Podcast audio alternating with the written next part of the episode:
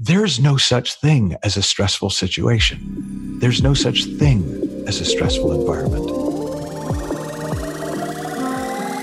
Plug into the minds of the world's cutting edge innovators, visionaries, and thought leaders, rewriting the rules of high performance at work. It's your time to make an impact. I am your host, Jason Campbell, and this is Superhumans at Work, a Mindvalley podcast. Hey, everybody, this is Jason Campbell. Welcome back to Superhumans at Work. The guest that I have for today is going to talk about something that we feel like it's a necessity in the workplace, but we're going to challenge if that's really the case. We're talking about working under hard pressure, talking about stress, talking about how do we show up consistently in the workplace without sabotaging ourselves? And the clue here is that there's going to be a lot of things we're going to talk about that you can do on the job and other things that you can do off the job that really makes it so that you can be the best version of yourself. You can thrive in the workplace and really you don't cause any damage or sabotage to yourself. And the person that we have today to share all these amazing thoughts is none other than Michael Neill. Now, Michael is a featured teacher on our EverCoach platform by Mindvalley, yet get this, as an international coach, speaker, best selling author, and CEO, he has spoken in front of thousands and had his talks watched by millions. He is the host of the Caffeine for the Soul podcast, has spoken on TEDx stages, and he is always listed consistently in the top 30 coaches in the world by Global Guru. Now, this man, I love his style where he injects humor, amazing insights, and really is able to deliver transformation for the people. And you're going to get a taste of his work on this podcast today. So it is with my great pleasure that I bring Michael Neill, author of several books, including Inside Out Revolution, here on the show. Michael, thanks for being here. Thank you for having me. I always hear my bio and think I'm going to be taller, but it never works. Isn't it fun to be reflected on a perspective outside of yourself when someone reads your bio? I find that's a great statement because I have the same feeling. And then you kind of stop and go, wow. And I feel like a lot of people might not always get the opportunity to get that perspective. Well, yeah, I mean, I make the team write the bio because if I wrote my bio, it would say Michael Nelson guy. He probably can help you if you want to talk to him. Most likely. It seems more confident when it comes from a third party It does sound a little better. I know.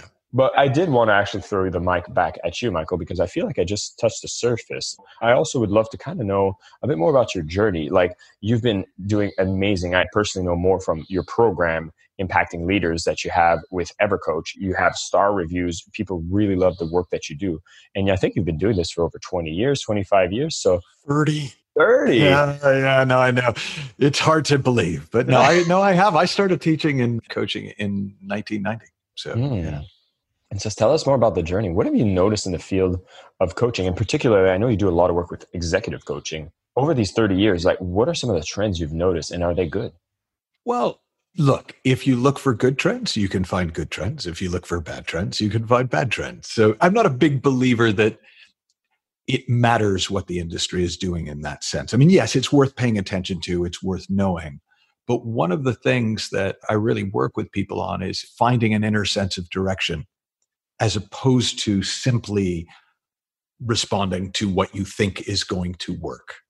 And when you kind of find the marriage of those two, where you're aware enough of what's going on that you actually notice what's working, but it's not driving what you do, you become one of the leaders. You become one of the innovators. You become the people that everybody else tries to copy.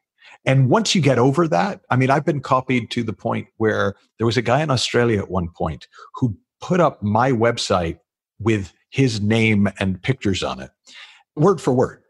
You know, took my career. The only reason that I really actually took offense, because in some ways I was flattered and amused, but I slightly took offense because he also included my children in his bio.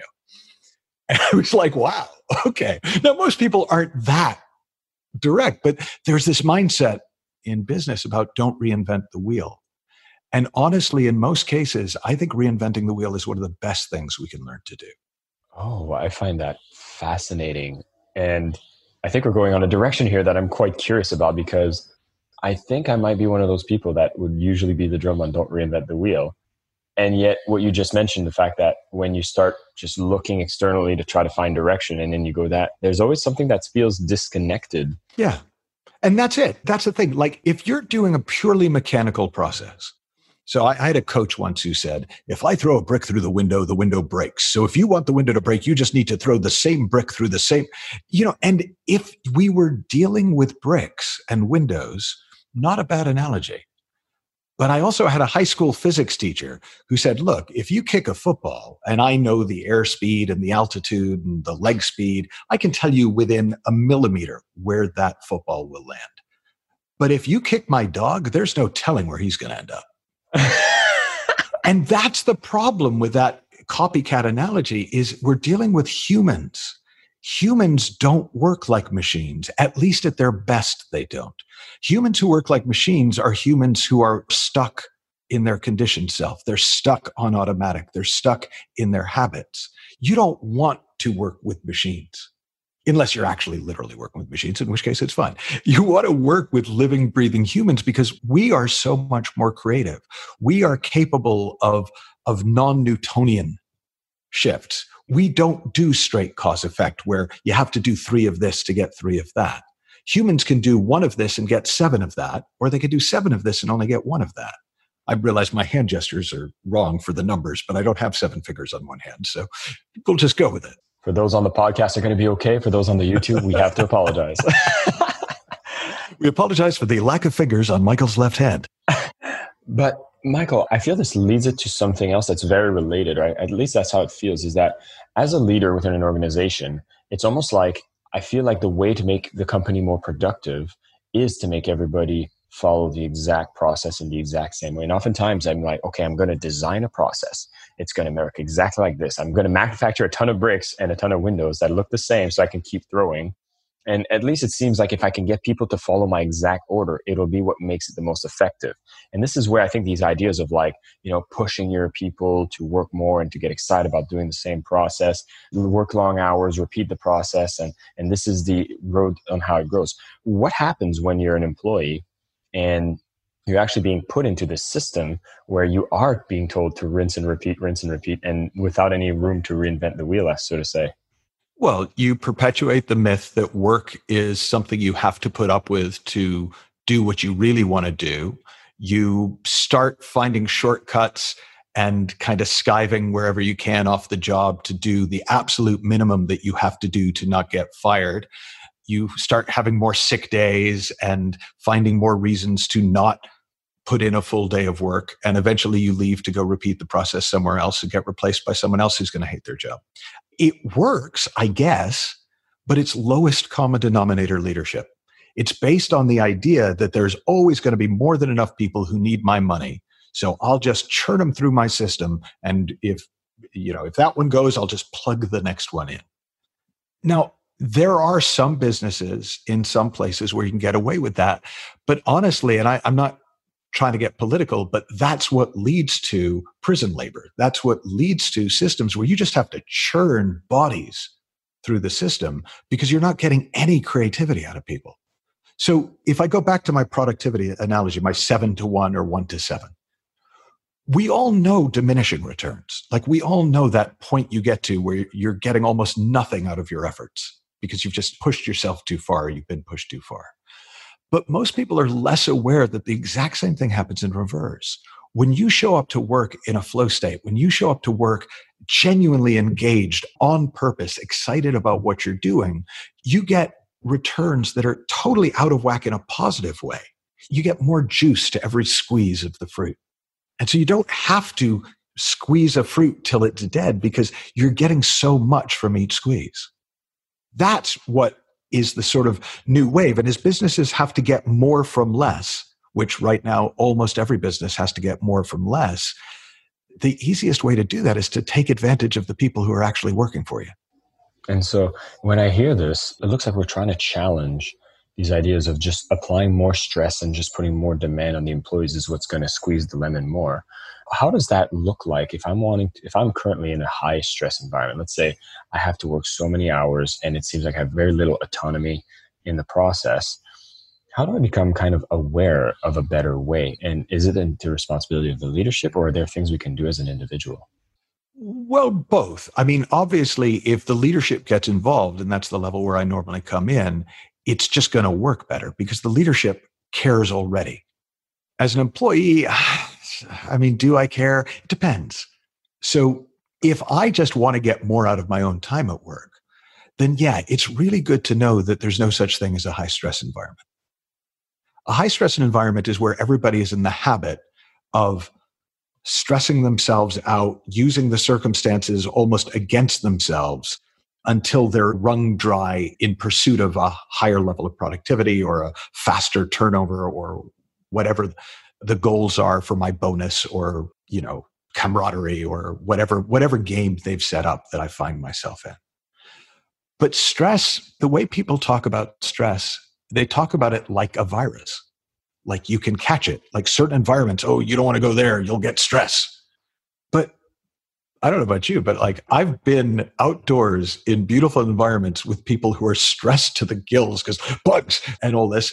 And I've been in environments like newspapers where theoretically that's a really high stress environment because you've got to produce content every single day. You've got to, like when the newspaper goes out, it goes out, who literally do not find it stressful at all. They have more energy at the end of the day than at the beginning of the day. Yet most people would go, oh, well, being out in nature, that's a low stress environment. Being at the newspaper office, that's a high stress environment. But it really isn't. And then we have to start looking at, well, where does stress actually come from? If it's not a product of our environment, where does it come from? And if it's not a product of our environment and I'm in charge, what do I do with the environment? And so if I realize that I can be in a stressful situation regardless of the environment, obviously some seem more prone than others, but still there's a huge part that plays within what's going on in my own head and what's happening between my two ears, right?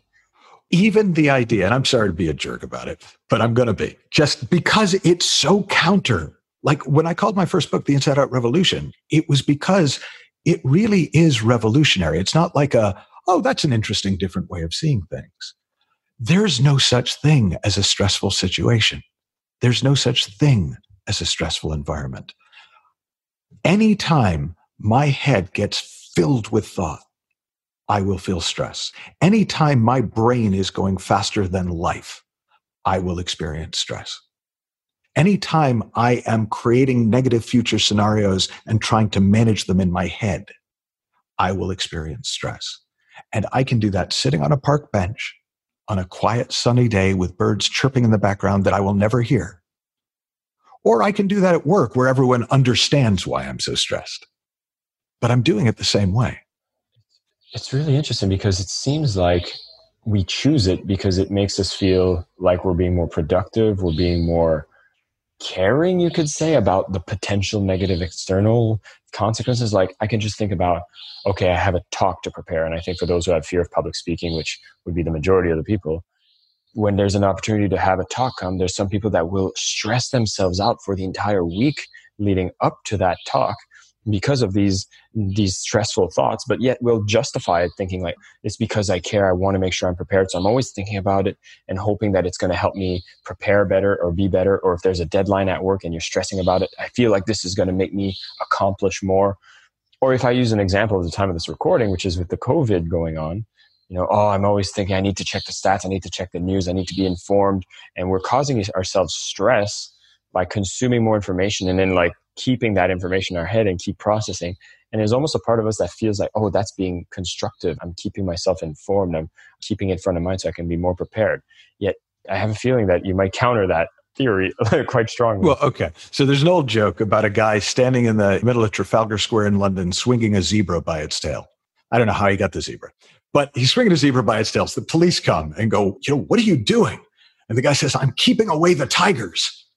And they go, there are no tigers in London. And he goes, see, it's working. right. That's the problem with using that kind of logic thread is you're equating something that actually has nothing to do with what's going on, but it's happening simultaneously.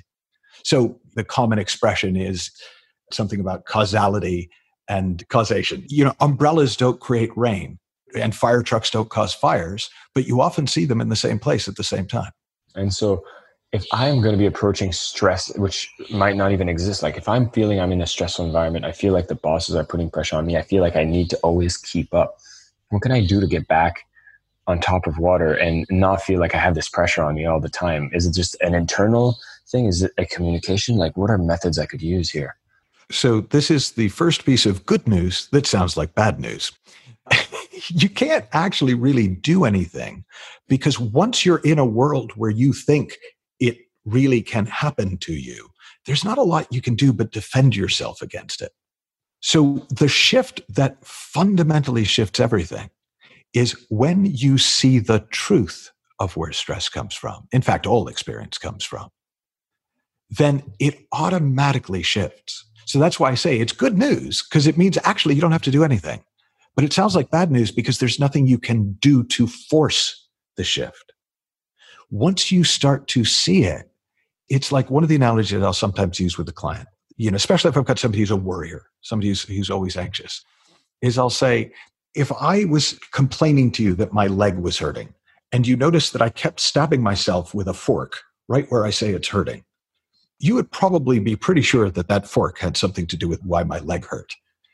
But if I don't understand that, that that's why my leg is hurting, I think my leg's hurting because there's not enough sunlight where I am. I think my leg's hurting because when I was a kid, I didn't get enough love. I think my leg's hurting because I hate my job.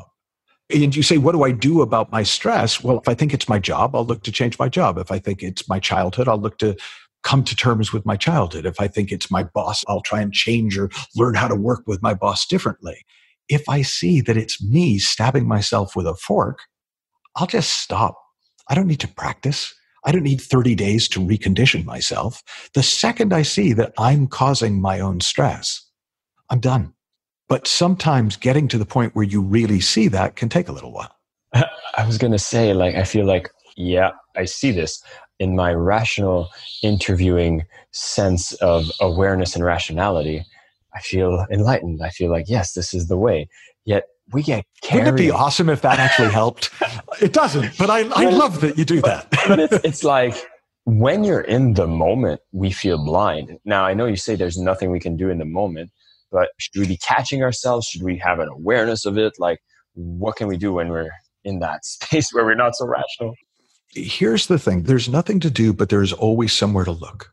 So if you look outside you for the cause, you're screwed before you start. Because the best you can do is try to cope better, because most of us don't control our environments to that degree. If you look inside the mind for the cause, you will find it because that's where it comes from. Now, initially, that idea is sufficiently kind of either way out there for some people, or they think they know what I mean and they go, oh, yeah, affirmations. Oh, yeah, I meditate. Oh, yeah, I'll do hypnosis. But let me give you an example. A CEO came to me because he was about to sell his company for a loss because he was so burned out that he just he didn't want to be there anymore. And this was a company he'd built. It was a family owned business, 50 employees. I don't remember the turnover, but a decent sized turnover, national company. And he just had had it. And his wife was familiar with my work. And so she sort of, before you do this, go see this guy. So he comes out and he is, I mean, he looks harried. And we talk and he starts to settle down because when you start talking about what's true beyond your personal situation, what's just true about human beings, people do settle down. It's only when it gets personal that we get really riled up. So he began to settle down, and then I began pointing him to the nature of thought, that we live in a thought created experience. But because of the way our senses work, it feels like, no, this is happening to me. In the same way as when you go to a movie, if you get caught up in the movie, you feel like you really were just kidnapped or being threatened by monsters or anything like that. It's the same thing. We feel it in our bodies, but it's actually being projected out from the mind and then bounced back in consciousness in our own awareness. And so we started talking about these things. I just kept encouraging him to kind of look for himself beyond what he knew, you know, beyond the, well, no, no, no. I mean, this is this. And the funny thing is, because it's true, when people look, they start to see it. And he calmed down. Now, most people do, but he got it quick.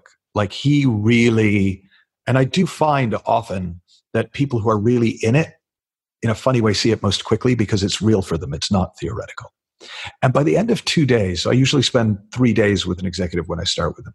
The end of the second day, he was so chill that I actually was worried about what his wife would say.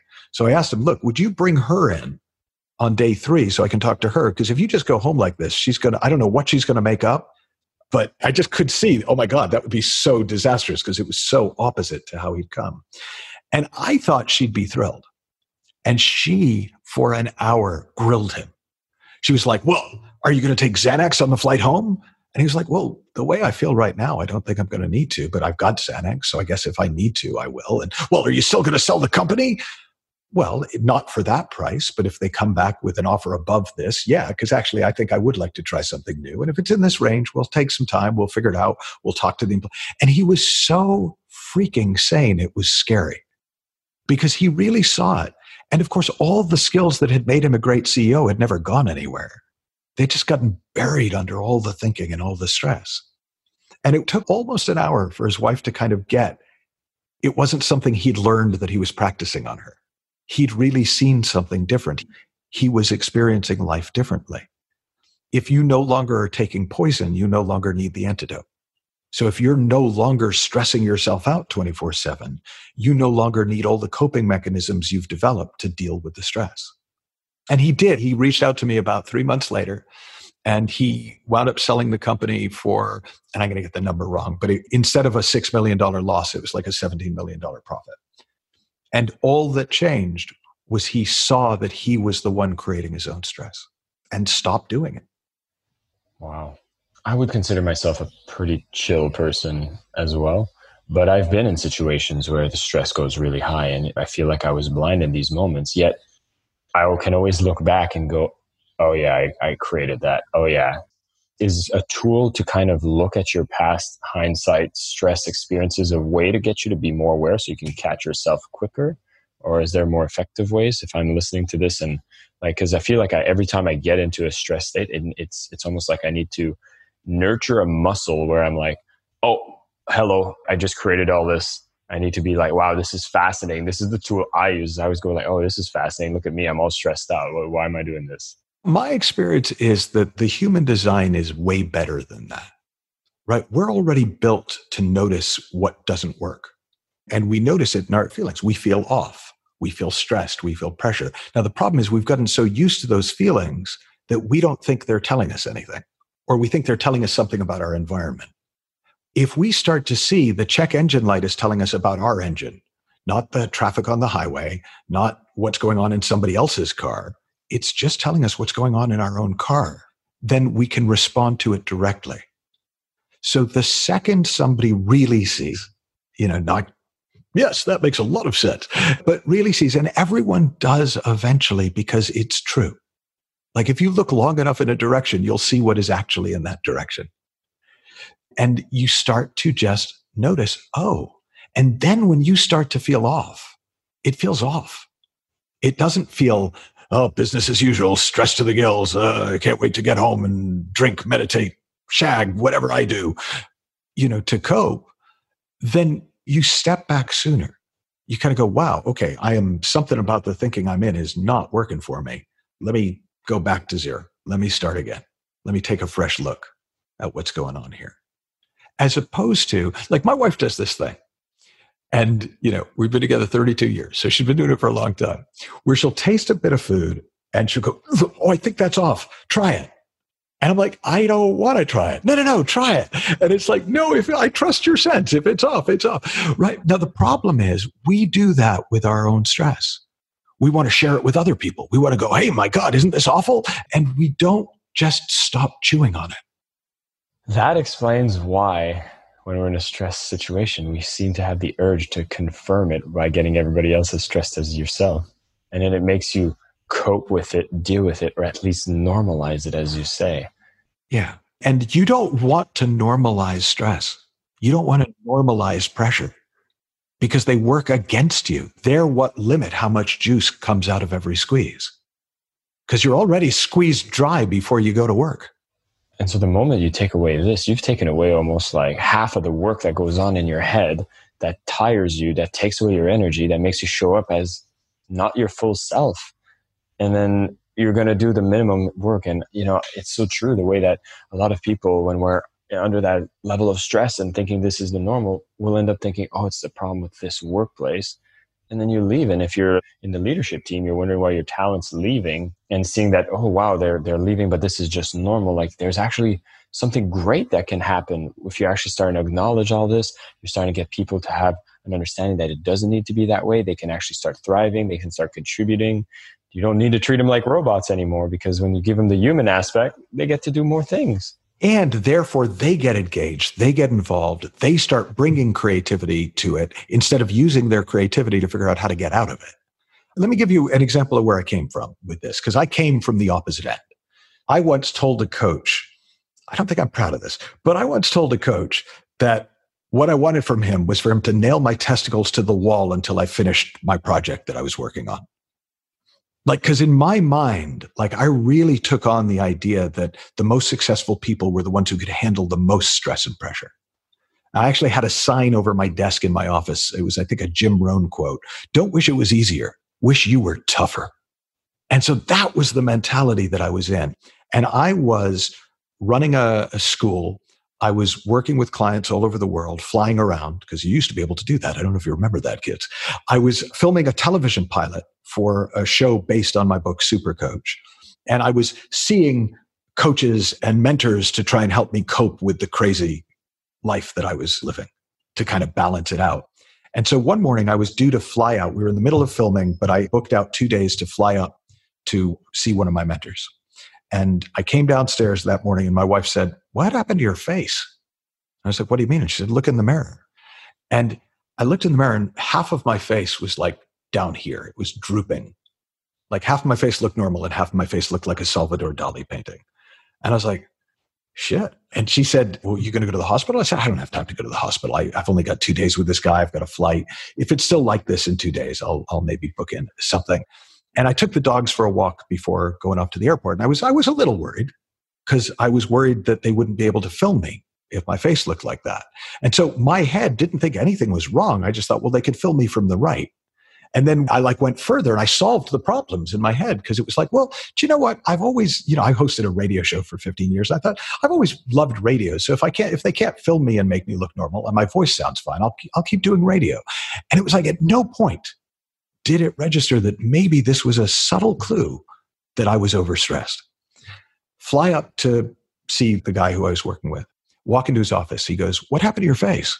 I said, Oh, I don't know. I woke up this way. Anyways, here's my work stuff and blah, blah, blah, blah. And he, after about five minutes, said, Could you do me a favor? And I said, Sure. And he said, Could you let me take you to the hospital? Because I can't look at you. And I'm pissed off at him because I'm like, You're wasting my time. I've spent a lot of money to come out here. I got a lot to do. I've got all this stuff. But fine. It's not till I get to the hospital and they take one look at me and rush me through that it occurs to me that maybe there's actually something wrong. That's how in my head I was. Like it literally never crossed my mind. Now, it turned out not to be a stroke, which is what everyone had assumed it was. It turned out to be something called Bell's palsy, which is exacerbated by stress. And because they caught it early, it was fine. Within a few days of medication, I was, I was back. But it did wake me up it did wake me up to the fact that there was something fundamentally wrong with the way I was looking at things. And that was when I began to look. That was when I kind of went, this can't be the best there is. It can't be a choice between being a, you know, a monk sitting in meditation somewhere or a successful business person or somebody who's kind of getting the worst of both worlds and a little bit of the best of both worlds. There's got to be something else. And that was what set me out looking. And that's, in a way, I was actually probably more surprised than anybody when I found out, oh, actually, there is a different way of being in the world that lets you be highly productive and super chill and actually highly productive because you're super chill. I think that's a state that we need a lot more people to be in because I feel like you end up actually solving the right problems when you take a moment to actually see what needs to be worked on. well, and everybody knows that instinctively. That's where cliches like count to 10 if you get angry before you do anything, or don't hit send, just leave it in drafts till the next morning. Like all of those things are because we instinctively know that we become idiots when we're highly stressed and up in our heads. It's just we don't go the rest of the way to figure out, well, what's really going on here? What's really going on actually isn't so bad. It's just your thinking kind of took over and ran away with you and you didn't notice.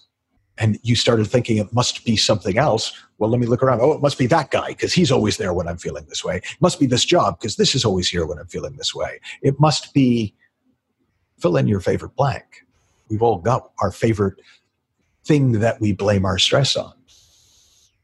It's just never true. Michael, this has been a powerful episode and a wake up call, I'm sure, for so many people that are listening here.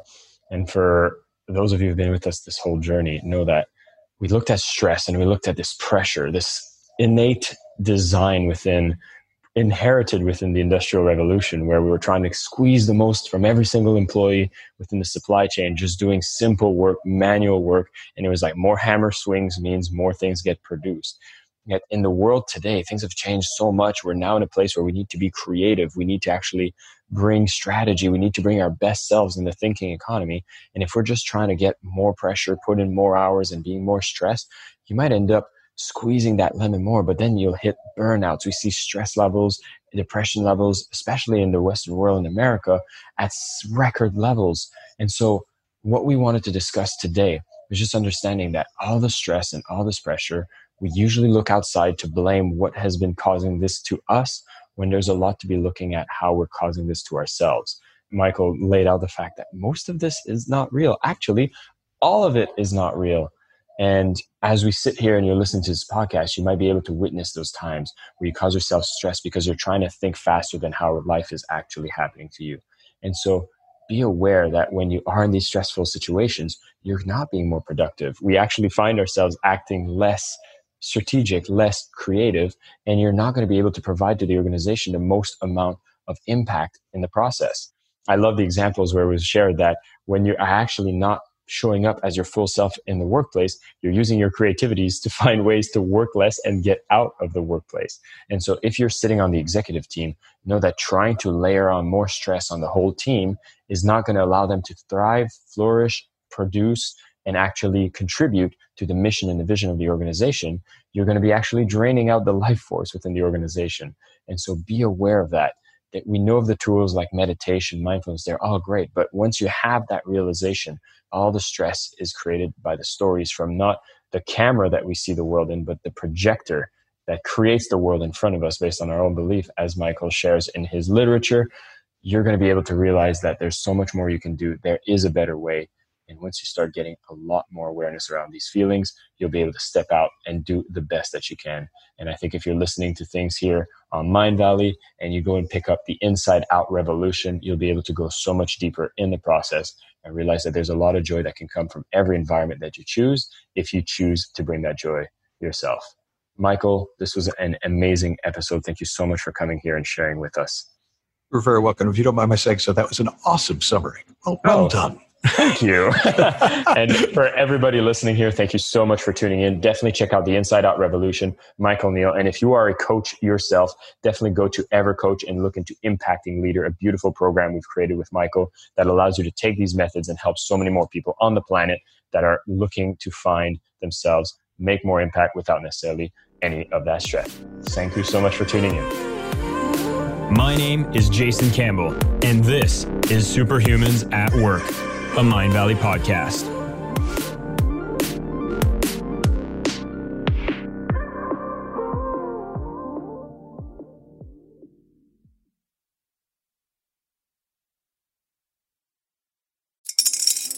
Spring is in the air at Littleton Coin Company, and we want to help you brighten your collection. Visit us at littletoncoin.com all month long to enjoy 15% off your purchase. With a wide selection of coins, paper money, supplies, and more, Littleton Coin Company has something for every collector's taste. Use promo code SPRING at littletoncoin.com for 15% off your purchase all month long. Restrictions apply. Littleton Coin Company. Serving collectors since 1945.